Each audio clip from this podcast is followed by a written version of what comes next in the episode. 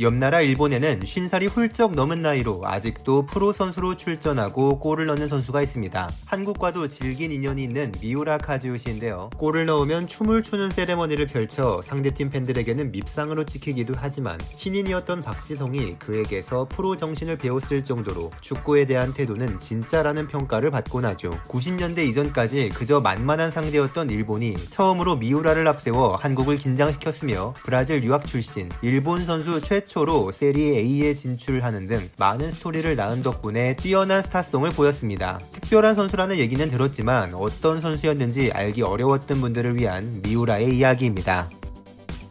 미우라는 1967년 일본의 시즈오카에서 태어났습니다. 어린 시절에 삼촌이 감독을 맡고 있는 축구팀에 입단해 쭉 축구를 배우던 미우라였지만 작은 체격에 기술도 특출나지 않아 좋은 평가를 받지 못했습니다. 아들의 성공을 위해 적극적이었던 아버지 나야 노부오는 미우라를 브라질로 보내기로 결심했는데요. 시즈오카 고교의 감독은 너무 무모하다며 말렸지만 결국 미우라는 1학년을 다니던 도중 자퇴를 하고 브라질로 향하게 됩니다. 클럽 아틀레티코 유벤투스에 입단해 브라질 축구를 배웠지만 여전히 미우라는 그렇게 뛰어난 선수가 아니었는데요. 유학생들이 다 고생하는 것처럼 처음에는 포르투갈어를 잘 못해서 팀 동료들에게 놀림을 받기 일쑤였고 환경이 좋지 못해 밤에는 벼룩이나 진드기에 고생을 했다고 합니다. 브라질로 건너간 지 3, 4년이 되었지만 특별한 성과가 보이지 않았고 너무 힘들어서 일본으로 돌아갈 생각도 했지만 길거리에서 신발도 없이 축구를 하는 소년들을 보면서 배부른 투정이라 여기고 계속 도전을 이어갔다고 합니다. 노력이 빛을 발했는지 1986년 1월에는 쌍파울루에서 열린 주 선수권 대회에 참가할 기회가 생겼는데요. 21세 이하의 선수들로 구성된 팀에서 유일한 일본인으로 뛰었고 좋은 활약을 한 결과 산토스 FC 팀의 눈에 들어 프로 계약을 맺습니다. 모두가 아시다시피 이 팀은 펠레, 네이마르 등 세계적인 선수들을 배출한 브라질 최고의 팀 중 하나인데요. 입단한 지 얼마 안 돼 데뷔전도 가질 수 있었지만 함께 뛴 브라질의 레전드 미드필더 둥가에게 질책을 받고 전력 외가 되는 등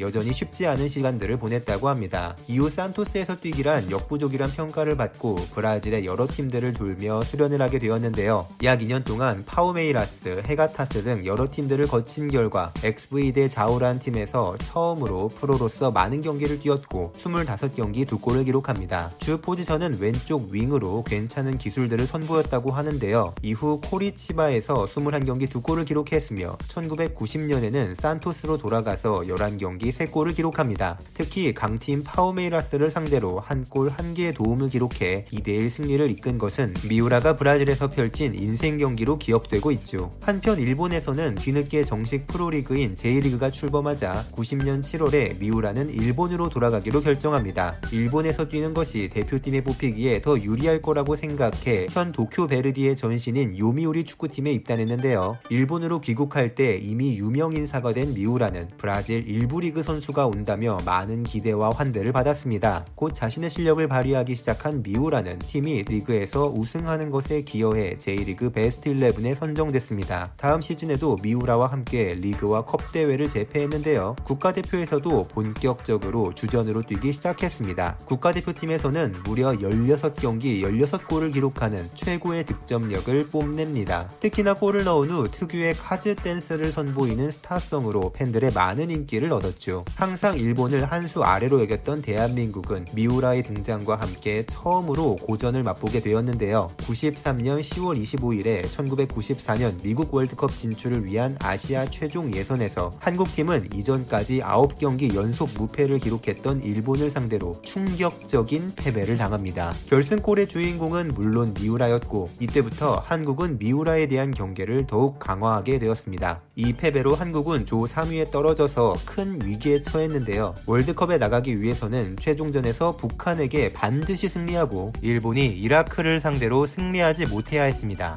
한국은 북한에게 3대 0으로 크게 앞선 채 승리를 앞두고 있었지만 미우라가 선제골을 넣은 일본은 1대1 무승부 상황에서 종료를 10여 분 남겨놓고 나카야마가 앞서가는 골을 넣었고 대한민국 축구 팬들을 절망에 빠뜨립니다. 그러나 후반 추가 시간에 이라크의 자파르 움란이 극적인 동점골을 터뜨리면서 일 본은 탈락, 대한민국의 진출이 확정되었고 이 극적인 순간은 도하의 기적으로 불리며 두고두고 회자되고 있습니다. 그래도 계속 좋은 활약을 이어간 미우라의 능력은 아시아 최고급으로 평가받았고 그 덕에 94년 하반기에 유럽에 진출하게 되었는데요. 이탈리아의 제노아 CFC는 일본의 스타를 영입해 전력도 강화하고 마케팅 효과도 누릴 일석이조의 계획을 세웠고 베르디 팀과 합의해 미우라를 임대로 영입합니다. 일본 최초의 이탈리아 세리 A 진출로 많은 팬들이 기대를 했지만 미우라의 야심찬 도전은 아쉽게 실패로 끝나고 말았는데요. 개막전부터 루드 굴리트, 로베르토 도나도니, 데메트리오 알베르티니 등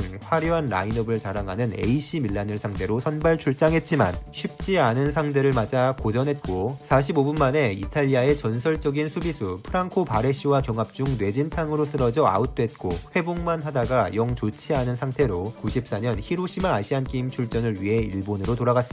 이때 한국과 일본 양 팀의 축구 라이벌 분위기는 절정에 달했는데요. 2002년 월드컵을 당초 일본이 단독 개최할 것으로 예상됐으나 뒤늦게 대한민국이 유치 경쟁자로 나섰기 때문이었습니다. 8강에서 두 나라가 만났을 때 한국 팀에는 일본에게 절대 질 수 없다는 분위기가 가득했고 아나톨리 비쇼베츠 감독은 까다로운 미우라를 막기 위해 최영일에게 전담 마크를 붙였습니다. 최영일은 체격이 약한 미우라를 제압하기 위해 다소 거친 플레이도 서슴지 않았는데요. 미우라가 선제골을 넣었고 양 팀이 치열하게 골을 주고받은 결과 종료 직전 황선웅이 극적인 페널티킥을 성공시켜 승리합니다. 이후로 미우라는 한일전마다 계속해서 최영일이라는 마크맨을 만나 상당히 고생하게 됩니다. 이탈리아로 돌아온 미우라는 복귀 두 번째 경기 만에 삼프도리아를 상대로 데뷔골을 넣었지만 이게 전부였습니다. 계약에 있는 출전 조항 때문에 여러 경기를 뛸 수는 있었지만 이탈리아 특유의 거친 플레이에 계속 고전했고 별다른 활약을 하지 못해서 점점 출전 시간이 줄어들고 말았죠. 시즌이 끝난 후 유럽에서의 시간을 더 연장하지 못하고 일본으로 돌아온 미우라는 고생을 많이 했지만 오히려 한층 더 강해진 모습이었는데요. 95년에 모든 대회 30경기 출장 23골을 터뜨렸으며 이듬해에도 리그 23골을 기록해 브라질 국가대표 출신 에딜손, 월드컵 득점왕 출신 살바토레 스킬라치를 제치고 득점왕을 차지합니다. 그러나 97년에 또 부상으로 많은 경기를 놓친 이후 서서히 기량이 저하되기 시작했고 기복이 있는 경기력을 보여주기 시작했는데요. 2002 월드컵 공동 개최 기념 경기 및 월드컵 최종 예선에서 대한민국을 상대하다가 최영일의 거친 플레이에 꼬리뼈를 다친 것 또한 컨디션 저하에 영향을 끼쳤습니다. 그래도 월드컵 예선 마카오를 상대로 6골, 우즈베키스탄을 상대로 4골을 넣는 등 97년에만 19경기 18골을 기록한 결과 일본은 1998년 프랑스 월드컵 예선을 뚫었고 사상 처음으로 월드컵에 나가게 되었습니다. 일본 팬들은 미우라와 함께 또 다른 천재 미드필더 나카타 히데토시, 오노 신지 등이 등장하자 월드컵에 많은 기대를 했는데요. 정작 오카다 타케시 감독은 월드컵 최종 명단에 미우라를 빼버려서 큰 충격을 주었습니다. 팀의 기둥이었던 미우라는 종종 오카다의 교체 명령에 항의를 하거나 나카타에게 차도록 지시한 프리킥을 뺏어 차는 일도 있었는데요. 오카다 감독은 미우라가 자신의 말을 잘 듣지 않는다고 생각해 갈등을 빚었고 결국 이런 결정을 내리게 되었습니다. 스위스 최종 합숙까지 합류했던 미우라는 쓸쓸하게 귀국을 했는데 머리를 노랗게 염색한 채로 일본 대표로의 자부심마저 저곳에 두고 왔다라고 말하는 등 상당히 충격받은 모습이었습니다. 일본의 팬들은 미우라의 제외를 너무나도 아쉬워했는데요. 오카다 감독은 16강 진출을 약속했으나 결국 3전 전패로 탈락해서 많은 비판을 피하지 못했습니다. 그와 동시에 소속팀인 베르디는 성적 부진과 함께 경영 조정을 시작해 베테랑 선수들의 연봉을 줄이기로 결정했고 팀을 떠나기로 마음먹은 미우라는 다시 유럽에 도전해 크로아티아의 명문 디나모 자그레브에 입단했습니다. 자그레브는 리그에서 우승을 차지했지만 이미 기량이 떨어진 미우라는 좋은 활약을 하지 못했고 감독이 바뀐 후 전력에서 제외돼 팀을 떠났는데요. 이후로 유럽에 남기 위해 잉글랜드, 스코틀랜드 등에 입단을 시도했지만 실패했고 자국 리그로 돌아와 교토 퍼플 상가에 입단합니다.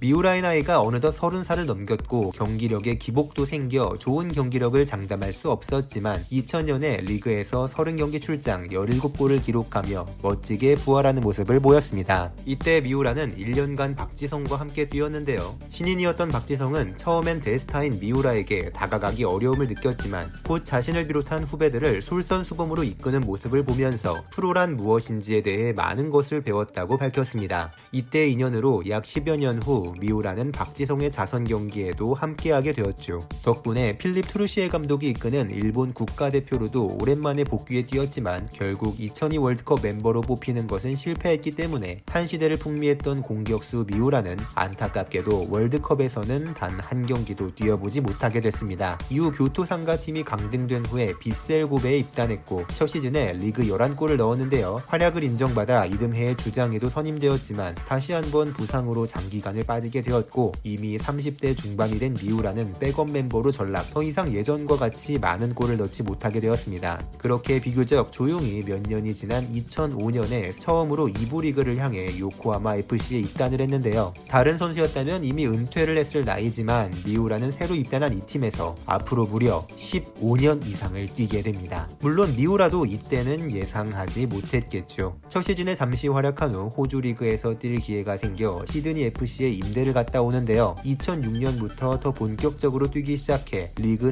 39경기 출장 6골을 기록했고 팀이 1부 리그로 승격하는 데 기여했습니다. 이때 그의 나이 벌써 40을 코앞에 둔 39살이었죠. 덕분에 다음 시즌엔 40살의 나이로 다시 1부 리그에서 뛸 수 있었지만 팀이 한 시즌 만에 강등당한 것을 막지 못한 후 한동안 제2 리그에서만 뛰게 되었는데요. 2010년에 오른쪽 다리 부상으로 많은 경기를 놓치는 와중에 리그 10경기 3골을 기록, 자신의 최고령 득점 기록을 43세 9개월로 늘렸으며 J리그 에서 18년 연속 득점을 한 기록을 세우게 되었습니다. 기록에 대한 공로를 인정받아 부족한 활약에도 요코하마 팬들이 뽑은 올해 MVP에 선정되었는데 이때부터 미우라는 더 본격적으로 자신의 기록과의 싸움을 시작했습니다. 2011년에 30경기 출장했지만 득점을 기록하지 못해 리그 연속 득점은 19년 이상으로 늘리지 못했지만 이후로 절대 은퇴하지 않고 잊을만 하면 골을 기록하고 있는데요. 2014년에 48세 1개월의 나이로 득점을 기록하자 세계 언론 들도 본격적으로 관심을 가지기 시작했고 이탈리아에서도 제노아 출신 미우라가 일본에서 기적을 일으키고 있다며 소식을 전했습니다. 2016년 리그 막바지에 넣은 골 덕분에 49세 5개월로 득점 기록을 늘렸고 그가 자랑하는 11번 등번호를 부각시켜주기 위해 팀은 2017년 1월 11일 11시 11분에 미우라와의 계약 연장을 발표합니다. 동시에 그의 생일인 2월 26일이 지나자 미우라는 50살 축구 선수가 되었는데요. 3월 12일 자스파쿠사츠 군마를 상대로 50세 14일에 골을 성공시켰고 이 골로 미우라는 잉글랜드의 발롱도르 전설 스탠리 매튜스가 기록한 50세 5일을 능가한 세계 최고령 득점자로 기네스 기록을 남기게 되었습니다. 이에 스페인의 세계적인 골키퍼 이케르 카시아스는 정말 존경스럽다는 반응을 표하기도 했는데요. 이 득점 이후로 미우라가 골은 넣지 못하고 있지만 매년 조금씩 출전한 결과 2020년 9월 23일에 출전은 그의 출전 기록을 53세 6개월로 늘렸습니다. 심지어 이 시즌은 요코하마가 1부 리그로 다시 승격했던 시즌이었죠. 2021 시즌을 앞두고 54살의 미우라는 또 1월 11일 11시 11분에 1년 재계약을 발표했고 축구화 끈을 조여매고 있는데요. 이에 독일의 토마스 뮬러는 이것이 전설, 프로 36번째 시즌이라니 믿기 힘들다는 반응을 보였습니다. 물론 미우라가 더 이상 프로의 레벨에서 온전하게 뛸 수 있는 몸 상태는 아니기 때문에 일부에서는 고집, 객기라는 반응을 보이기도 하는데요. 그러나 반대 시각에서는 미우라가 여전히 프로다운 자기 관리를 이어가고 있으며 뛰어난 스타성으로 스폰서 유치 및 홍보 효과가 뛰어나기 때문에 재정적으로 열악한 요코하마 팀에게는